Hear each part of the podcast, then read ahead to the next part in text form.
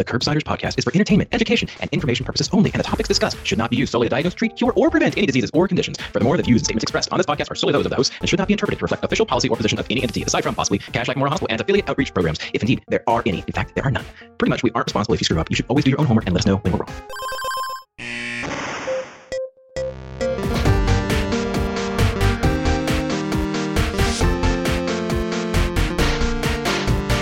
You know, Paul, I just I just never quite know where to start. But Nope, this was it. I think you nailed it. No This- notes. this, of course, is the Curbsiders. I'm Dr. Matthew Frank Watto, an absolute professional at podcasting. Yep. And uh, tonight on the show, we are going to be talking about uh, stroke and TIA. This is one of our triple distilled episodes where we are going to recap some of our favorite high yield pearls on this topic. Paul, before you introduce our third co host, can you tell the audience what is it that we do on this show?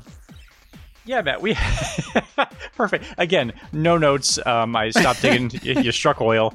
We are the internal medicine podcast. We use expert interviews to bring you clinical pearls and practice changing knowledge. Tonight, as you alluded to, is a little bit different in that we we're going to sort of wax nostalgic about an episode with the fundamentals. We're going to talk about stroke and TIA, as taught to us by Dr. Chris Favilla, who gave us a lot of fantastic pearls. But before we get to all this content, we should introduce our third spectacular co-host, who is the one, the only Beth Garbs Garbitelli. Beth, how are you? Doing great. it didn't sound very convincing. We got permission off air to call you Garbs on the show. I mean, Yeah. I know you'll be a, a you'll be a doctor before we know it, Paul. She'll be a she'll be a doctor, but grew up so uh, we're, we have permission to call her Garbs, so uh, that's that's what we'll do. Garbs, I, I know you're I know you're a, a burgeoning or a budding budding budding expert on stroke and TIA. Where should we start? So, one thing that he mentioned that I really liked, and I think is a good learning point too, and a good learning exercise is um, when you get the imaging for this, you know, stroke TIA, which inevitably you will, correlate the imaging with the presentation. I think that's like a helpful thing to sort of reiterate to, you know, yourself and like helpful to be thinking about just because it sort of ties it all together, ties together that, you know, it's a throwback to when you're in neurology rotation or when you're in your neuro class thinking about localizing the lesion. Like, okay, there's this little like density in this location. Does that actually fit with the presentation of the symptoms? And he he did highlight that and I liked that. Yeah, I think Matt busted out the the phrase motor homunculus, which a couple of times. I think he just like saying homunculus, but I, I think Dr. Favilla's larger point was thinking about the neurovascular territories that might be affected, and if it doesn't make any kind of neuroanatomic sense, then you might not be dealing necessarily with stroke, which I thought was even if you don't have the homunculus memorized, you probably have a general sense of sort of what parts of the brain do what, and so if it doesn't, if the laterality itself doesn't make sense, that's um, that's when you should maybe sort of reevaluate your initial diagnosis. Was I think one of the initial takeaway points that that I took from this. Yeah, that was great. I mean, I think that's like so helpful when you're trying to tease out stroke versus encephalopathy, you know, trying to think about the symptoms being more vague or waxing and waning and things like that. Yes, he, he mentioned that the person that just has this kind of like vague confusion or bilateral symptoms that that are there and then go away, he said that that's rarely going to be a TIA. He thinks of like what really would get him thinking of TIA is when someone has like a focal neurologic symptom that like quickly reaches maximal intensity and then it might go away. And we spent a lot of time talking about how the definition of TIA has kind of changed where in the past it was just like if it, if the symptoms were there and lasted less than 24 hours it's a TIA but he said really now you have to get the MRI because we know now that some of those people that did have transient symptoms when you get an MRI you'll actually see that there's a stroke there. And um, part of the reason that's significant is because the presence of a stroke on MRI is like strongly predicts the recurrence of stroke which is kind of i mean kind of obvious but also kind of terrifying yeah, along the obvious but terrifying lines, I think he made the point like a TIA is just a stroke that dissolved before you had a chance to see it. And like when you just Mhm. say it out loud like that, you're like, ooh, that's, that that's sounds- not great. Like you just you almost view it as something potentially benign. Um, but so if you think about it in that Yeah. particular context, it's yeah, not so much. and the case that molly had presented to him was a case of amaurosis fugax or fugax however you pronounce it i don't know beth do you know how to pronounce it No. Okay. All right. Thank you. Uh, so we're free pass. Anyway so this this woman had she had like two episodes in a relatively s- short time period. And uh, we started talking about the, the ABCD2 score, which is a score that can help you determine like what's this person's risk of having another stroke or TIA. And because we were saying that the person that has a really high risk or that's having symptoms really close together and they're seeing you during that acute presentation, those are people you might think about admitting for the workup because uh, their risk of recurrent symptoms or progressing to a full stroke if like they had transient symptoms. Um, Paul, I don't know about you, but I tend to see the person that that had these random neurologic symptoms a couple weeks ago or a month ago, and then they're seeing me, and I'm not sure what to do with it. I'm how do you, how do you usually handle that and decide if you're going to admit them or work them up as an outpatient? Yeah, and I, I, get that all the time. Actually, maybe all the time's overstating it, but enough that it's um, concerning. And so I guess the, the question is, is was this a TIA? Is this patient at risk for stroke? And how do I think about this patient, sort of risk stratify them and how urgent, uh, how urgently do I have to worry about those things? So I, this might be a good time to talk about the ABCD squared score, um, which is not something that I had used too much in clinical practice before hearing this episode, which is kind of this neat tool. We've linked to it in the show notes. It's also it's on MD Calc, which is a great website. And basically, the A is for age greater than 60, B is for blood pressure greater than 140 over 90, C is clinical features of TIA, the most concerning one of the highest scoring one being unilateral weakness. D is for duration of symptoms with greater than 60 being the highest score, and then the other D is a history of diabetes. And if you add these up, if you have a score, I want to say greater than three, I think, throws you into uh, at least moderate risk for subsequent stroke if this is in fact a true TIA that the patient presented with initially. It's also, I think we talked about this a little bit off air. It's it's been validated as a tool to actually determine whether or not a patient has had truly had a TIA or not as well. So it's been used in two different contexts. One to determine the likelihood of a stroke after an initial TIA, and one is just a true TIA. The, the caveat being the settings in which that was studied, this was done by uh, expert neurologists, not the outpatient setting, and not by emergency medicine doctors. So it's a nifty score to start sort of risk stratify your patients that you're worried about TIA or risk for stroke, um, but it is not definitive. But in any case, it's a good way to sort of how worried should I be and how hard should I start looking um, stroke risk factors and what should I do to, to evaluate the patient. Do you usually, we're going to talk about the workup next, and he gave us a great framework for that, Paul. But for that patient, let's say they have a score that's less than three, like a score of zero to two, but the symptoms sounded real and they said it was a month ago, or even if they have a score of three, but it was a month ago, do you admit those people? Do you try to get the workup as an outpatient? How do you do it? I, I think God cut this out if this is malpractice, but you know, in my own personal practice, when it's that remote, I, I probably would opt to pursue the outpatient workup rather than inpatient. I think if someone comes in with a relatively recent episode and has those risk factors, I think that that's when the acuity probably matters more because I believe the chance for having the stroke is actually highest in the immediate yeah. after period of the TIA like symptoms. And then as time kind of goes on, then you're less likely to have the stroke. So if you have someone who's coming to you a month after the fact and says, it was weird back in January, I had this thing, then I, you can probably feel a little bit better about sort of doing a deliberate outpatient workup. But more recently, if you think there was true TIA, the likelihood of stroke is of subsequent stroke is higher, and that might change my uh, that might change the intensity of the workup, including admission for the workup. Uh, that's that's what I do. I mean, I I think that's I, I think that's what most people do when you when you get those vague remote symptoms. You'd almost feel silly admitting them to the hospital when at that point they feel fine. It might even be hard to convince them that they need to be admitted to the hospital. But the patient that within the past week or two, if they've had one or recurrent episodes and they have a high score, that's the person that I would think about admitting. And Beth, do you want to remind the audience like what's the broad framework that he gave us for like thinking about how he thinks about like where he's going to look for the cause? Yeah, in terms of like he he did a good job sort of going through the different you you know if you're kind of trying to address the parenchyma what you do for that. For this outpatient kind of workup, you know, you might start with the blood tests, the CBC, lipids, hemoglobin A1C, like is this person diabetic and that that may be like a risk factor that you can identify that's new for them and this was their first, you know, so to speak, symptom of that.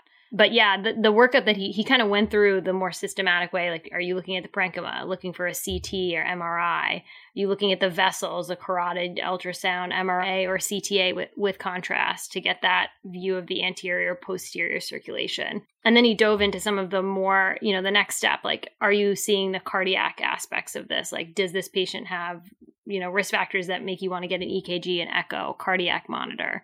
So I think it was it was very helpful to sort of have it in these different buckets of you know right. targeting a source you know sort of for this for the TIA stroke. and there's there's some nuance to the buckets with the brain of course like the ct head without contrast is just looking for blood the mri is as you said looking at the parenchyma to see if there's evidence of stroke and then when looking at the vessels we talked about this is a way that i had never really thought about it the the carotid artery image is really going to only look at the anterior circulation so if it's somebody where you think they had anterior circulation symptoms, it makes sense to look there. But if you're not sure or if they had posterior circulation symptoms, you really have to get a CT angio or an MRA in order to look at both the anterior and posterior circulation. And then we talked about, we asked him about the thrombophilia workup. Paul, you got to look for antiphospholipid antibody syndrome in everybody, right? Yeah, no, it's part of my routine screening. Either, you know, lipids, A1C, and then antiphospholipid workup. Yep, for sure. But he did say young patients without like a clear risk factor, that's someone you might think about doing that workup for, uh, typically under 60. And then, Paul, we talked about with the cardiac workup, like the, the PFO closure. Uh, we should do that for everybody, right? So, specifically the bubble study to see if we need to do a PFO closure. And it turns out that it's probably that evaluation is best reserved for your younger patients. I will um, note that younger in this de- is defined as younger than 60. Which is, yeah, which sure. is probably generous, twice best generous. age. Yeah. So, well, young for patients who are having strokes, certainly, sure. I, I, would say, at least put it that way, because it's a fairly common finding. And if you have other risk factors, that's probably the right tree to, to bark up as opposed to chasing down a PFO closure in an older patient who has a TIA or stroke. So, sort of trying to hunt down the PFO and then finding it, you may be overdiagnosing and treating something that is not the actual underlying etiology, because probably if you make it to 60, you have a lot of other risk factors for. Uh, for stroke or TIA. So avoid it and the workup in, in, in your older patients and consider for the younger ones, along with, I guess, your, your thrombophilic workup. I had no idea how common PFOs were. I mean, re listening to this episode, he cited like it's 20, 25% of people will have a PFO if you look for it, which I thought was like crazy high. that seems like a lot. Yeah. Yeah. Yeah. Yeah. And the other thing that he mentioned was there was this there was this TOAST trial from the 1990s uh, or the 19 the the late 1900s as my children would call it paul. They, they sure. yeah. Um anyway. As a result just by by the by i believe uh, young garbs was three years old when the TOAST trial came out. We, we now learned from a prior episode. That trial talked about the classifications of stroke. And uh, when you're talk when you're thinking about the cardiac workup paul there's this cryptogenic stroke where about 20 25% of the time you just don't exactly know where it came from. And within that you don't know exactly where it came from bucket is this embolic stroke of unknown source where maybe it came from the heart maybe it came from the aorta you know like a plaque fl- flung off but you you might see sh- like strokes in multiple territories that get you thinking it's somewhere you know there's a clot coming centrally coming up. And in those patients you should really do an extended cardiac monitoring. And he mentioned like 28 days, I, uh, something like that is the standard. Yeah. And in some cases, he even was implying that some institutions will like send someone out with a loop recorder if they have a really high suspicion, which are these implantable recorders. And that was a practice. I haven't really seen that yet locally, although I should say that, you know, depending on where you practice, you may or may not see like internists, sometimes they don't take care of the stroke, sometimes the neurology services do, so that that may be part of why I haven't seen it as much. But definitely extended cardiac monitoring, especially if you're really thinking about a cardioembolic source or if they have this embolic stroke of unknown source, you should think about that. But Paul, uh, what about treatment for embolic stroke of unknown source? We were at ACP. We had a, a nice pearl there from Dr. Leep Hunderfund.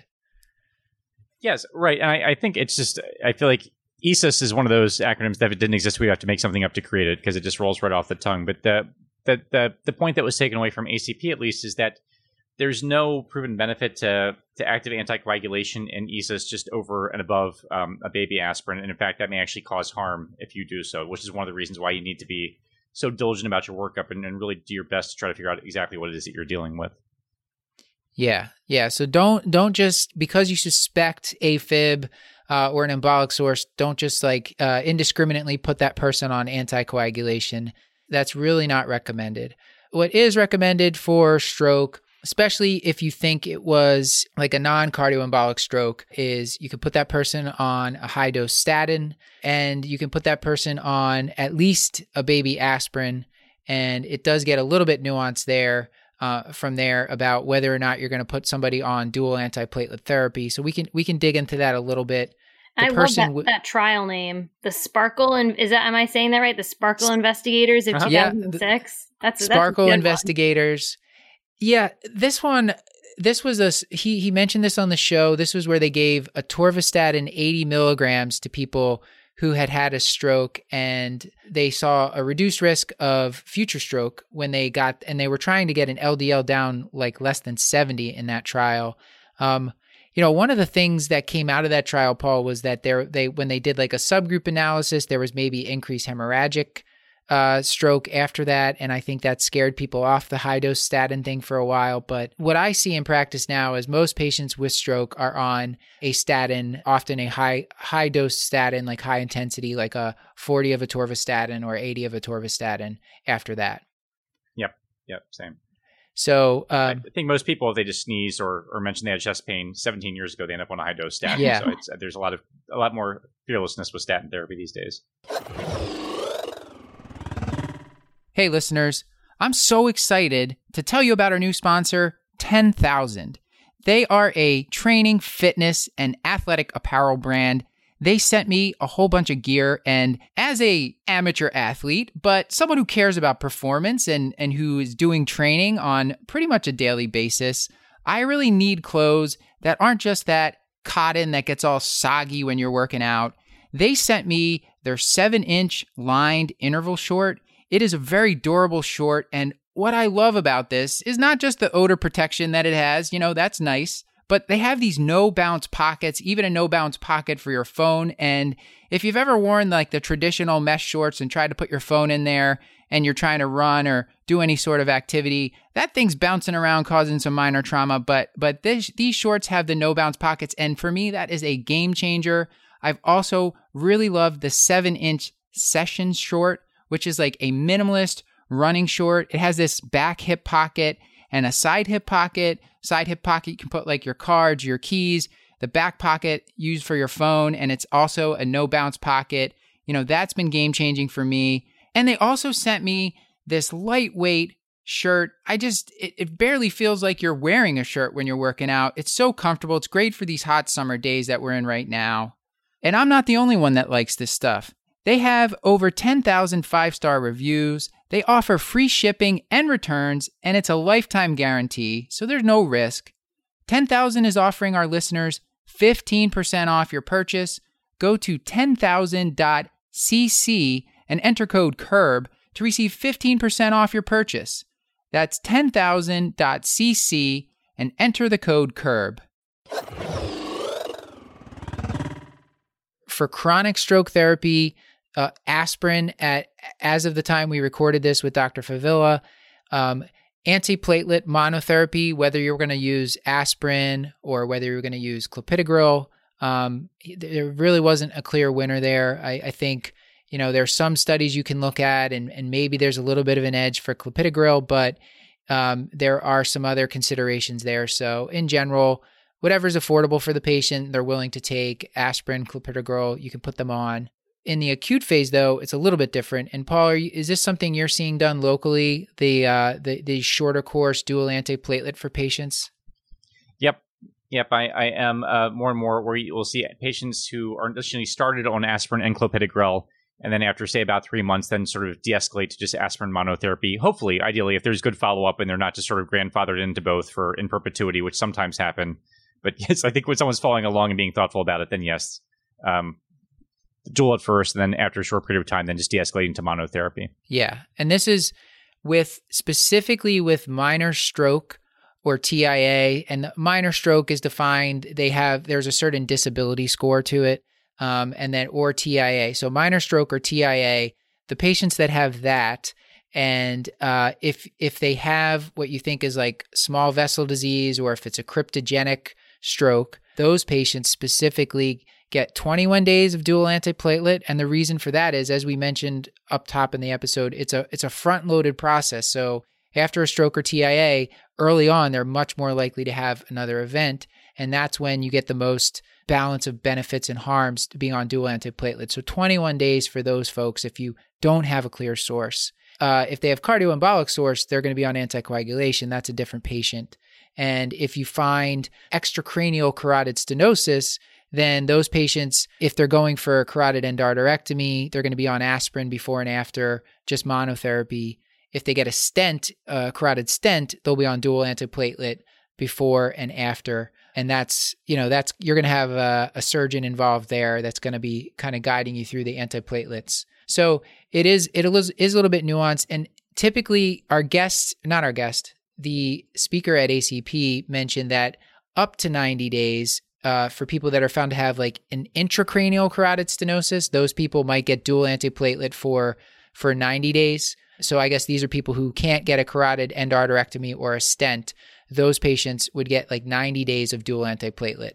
Um, so this is the the 21 day folks are the ones where you either didn't find a source or it's small vessel stuff, so they get 21 days. But if you if you do see large vessel and it's too high up into the skull to to stent or intervene on, they get they get 90 days. So I found I find that really helpful. And this is a process that I now at least feel a little bit more comfortable, Paul, where, you know, which workup I should do, which workup I shouldn't do. Bubble not not a bubble study for everyone. Everyone doesn't get thrombophilia workup. And I have a pretty good idea of who needs dual antiplatelet and for how long now. Yeah, neuro has always terrified me. It always will terrify me, but I felt marginally better after listening to this episode. Yeah. So any any final take home points that you uh before we get to the outro, is there anything we're missing, Garbs? I don't think so. This is a good episode. Um it really is helpful and i think it put yeah there is a lot of fear in of neurology and anything related to stroke and uh, you know i still when i have to think about localizing the lesion i said i was talking how great it is to think about localizing the lesion when it's like one of my least favorite things to do on the spot um, but you know this episode was very approachable i think it was very um, straightforward and took a topic that could be a little overwhelming and put it into put it into simple terms for simple people like me. I think, yeah, well, I think we should do yeah, like a stroke. Care, oh, go ahead, Paul. Oh, sorry. I was just going to say, in primary care, you know, we are sort of the stewards of the ongoing care. Like, you know, in the acute setting, clearly it's it's neurology's game, and God bless and good luck because uh, they are far better equipped to do it. But a lot of the times, the the ongoing um, management of the antiplatelet therapy and sort of the statin therapy and all the other considerations like that, that often falls sort of squarely into our lab. So I think it's at least good to have a sense of what what we're working with and where we're supposed to be going because uh, oftentimes we are the, the point of continuity for better or for worse. For better. It's just for better. so, with that, let's get to the outro. This has been another episode of the Curbsiders, bringing you a little knowledge food for your brain hole. Yummy. this is still delightful. Get your show notes at thecurbsiders.com. And while you're there, sign up for our mailing list to get our weekly show notes in your inbox. And we're committed to providing you with high value, practice changing knowledge. And to do that, we need your feedback. So please subscribe, rate, and review the show on Apple Podcasts. You can contact us at thecurbsiders at gmail.com.